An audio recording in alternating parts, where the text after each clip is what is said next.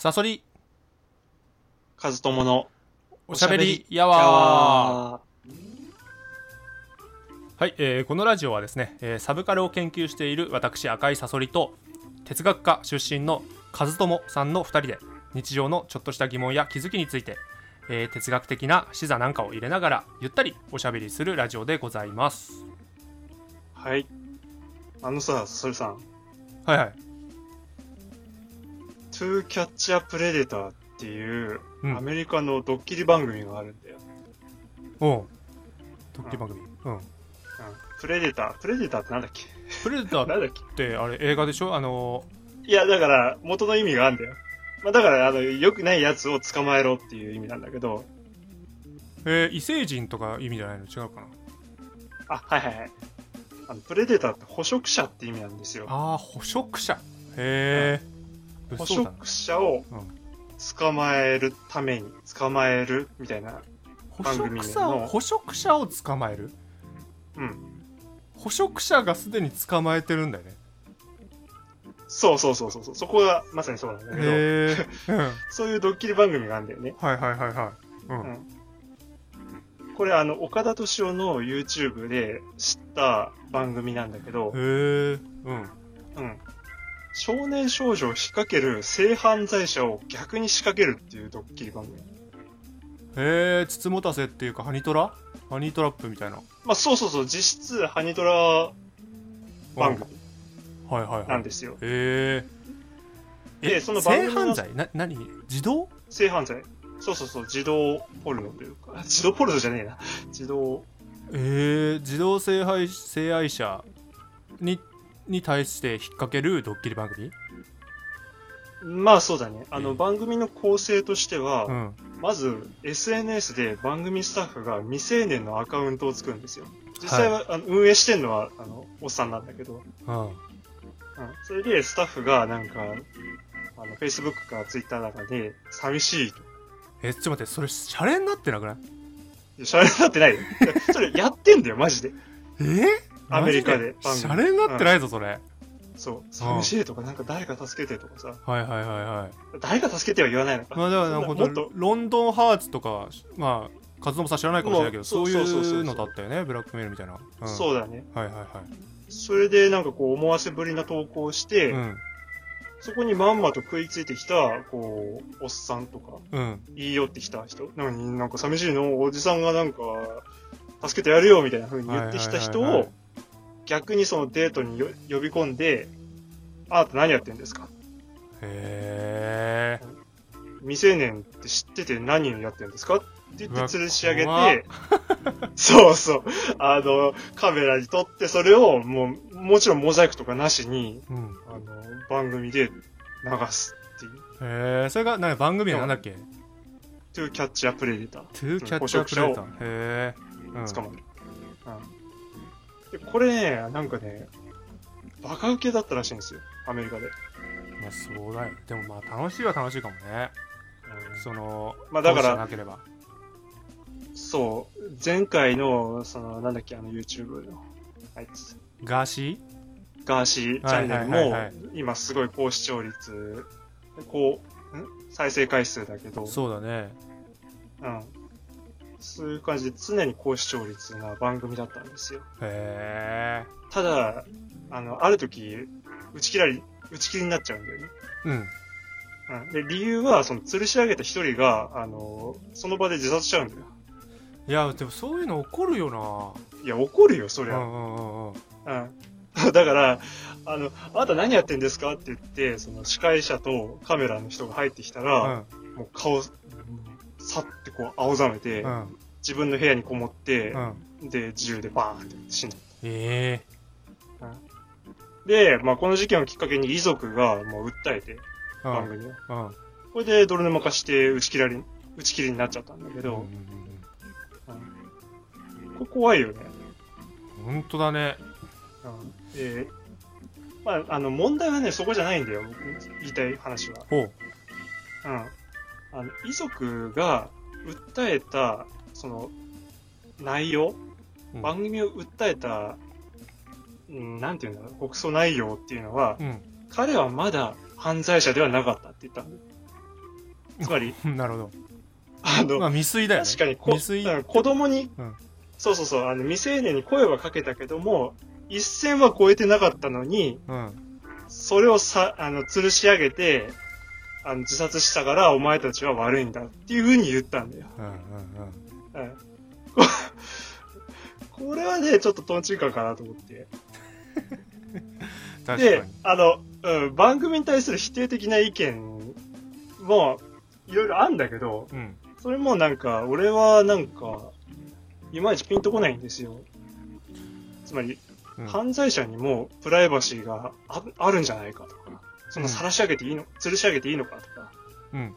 あの、それとも他にもなんか、法律っていうのは、あの、個人とか民間の人がやるもんじゃなくて、うん。ちゃんと適切な処置を踏んだ警察が行うもので、それをやんない、なんかそういう私的な吊るし上げっていうのは結局はいじめであるみたいな。うんうんそういう風な否定的な意見はあるんだけど、僕はね、ちょっと違うと思うんだよ。なんか論がずれてる気がして。えー、どう？ずれてる？うんうん。あのね、そこで言いたいのが、まさにあの、僕の卒論で書いた親鸞なんですよ。うーんうんうん。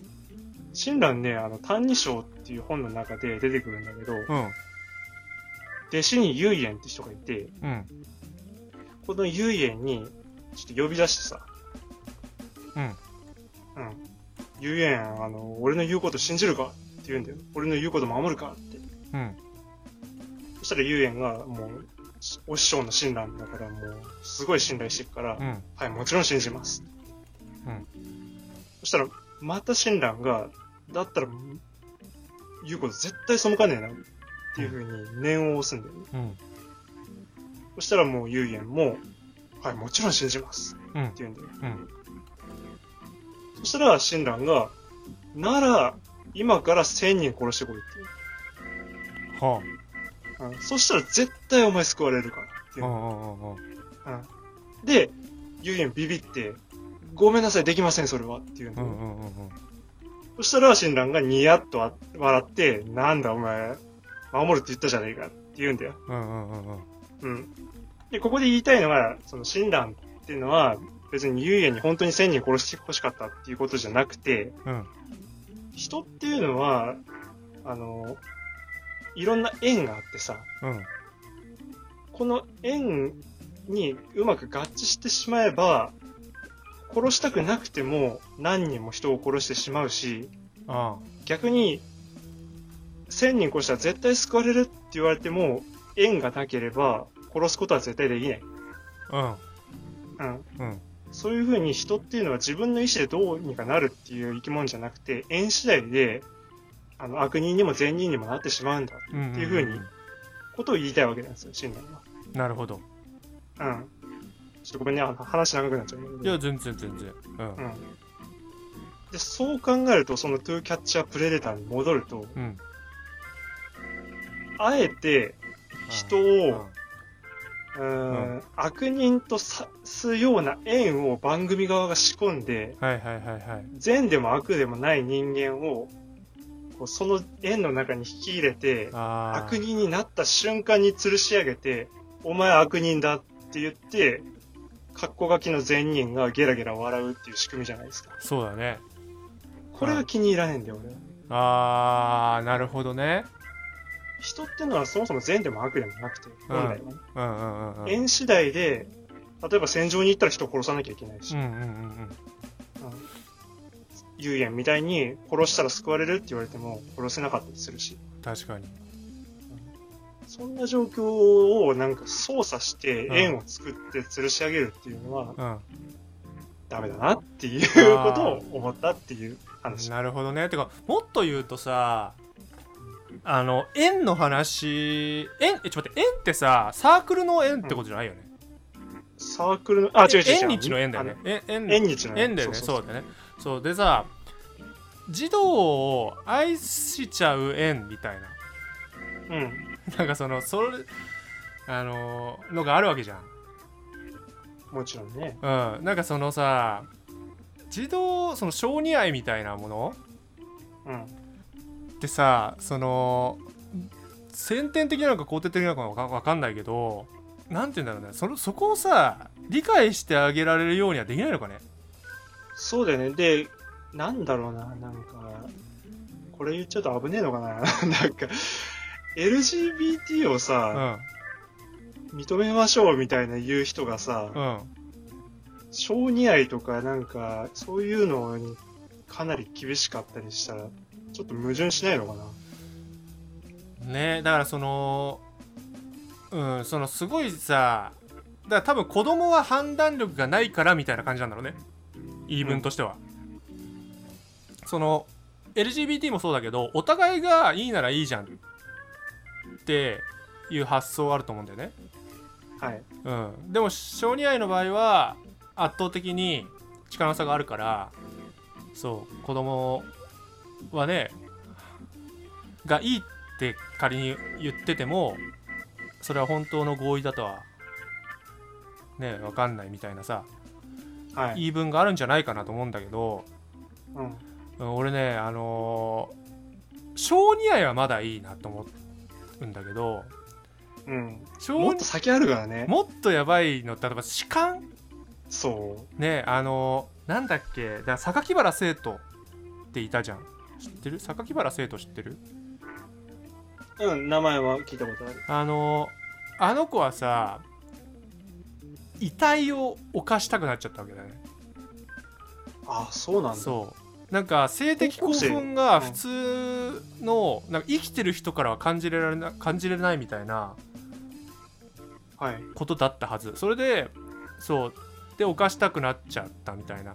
その死人を、でさそれってやばいやばいってかその超クレイジーだけって思うかもしれないけどさ、うん。本人からするとさやばいよね。そのどうしそうだね。うん。相当やっぱ葛藤もあっただろうし、うん。はい。だからその自殺したって書いた言ってたじゃん。その「トゥーキャッチャープレデター」でさ自殺者が出た。だかそう。うん。らさ変な話悪いことだってのは分かってるわけじゃんうん。だから自殺するんだけどはい。そうだけどもうしょうがないってのはあるよね。そんなのさそうなんだよね。本当運だしそれこそ縁だよね、あのーは俺はたまたまっていうだ LGBT もそうだけどね。う。うん。ん、たまたま俺はなんか女性を男性性でだ性が一致してて男性性はい。で男性の体で、で女性を好きになるっていうまあ普通のいき多数多数派の？うん。多数の方に入れたのは運じゃん。そうだね。うん。だそういうね確かになんかその運じゃどうこうできないところをなんか面白おかしくっていうのはまさにいじめだよね。人,、そう、だから、うん、なんか人の、なんつうのかな。人の人との違い？とか。そう、うん。そこはね、なんか、ゲラゲラ笑っちゃいけない部分。っていうのは、一線超えちゃいけない部分っていうのはあると思うんだよ。そうだね。まさにしかもそうだよな。ただだからそれが面白がられるっていうのはさうん、結局なんかこう見てるやつが一番悪いやつだよね。そうだね、需要があるんだもんね。うんやっぱりいじめの構図でもさ見て見ぬふりをするというか見てるやつが一番悪いとか言う人いるけどね。そのうん、いじめだ番組プロデューサー側がいじめる側でいじめられる側がねそのプレデタうん、ーなんだよねその番組がね。うん。うん確かにそれはいじめの構図だね。完全に。え岡田斗司夫はそういうこと言ってないんだ？いや、言ってない言ってない。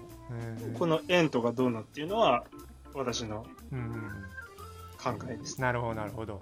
確かにちょっとじゃあ考えさせられる皆さん、うん、うんどう思いますかっていうことで。なるほどじゃあそんなところですね。はい。では、えー、和夫さん告知ありましたらどうぞ。はい。あの、今日の内容も含めてノートでブログ記事書いてますので、よかったら見てみてください。はいありがとうございます。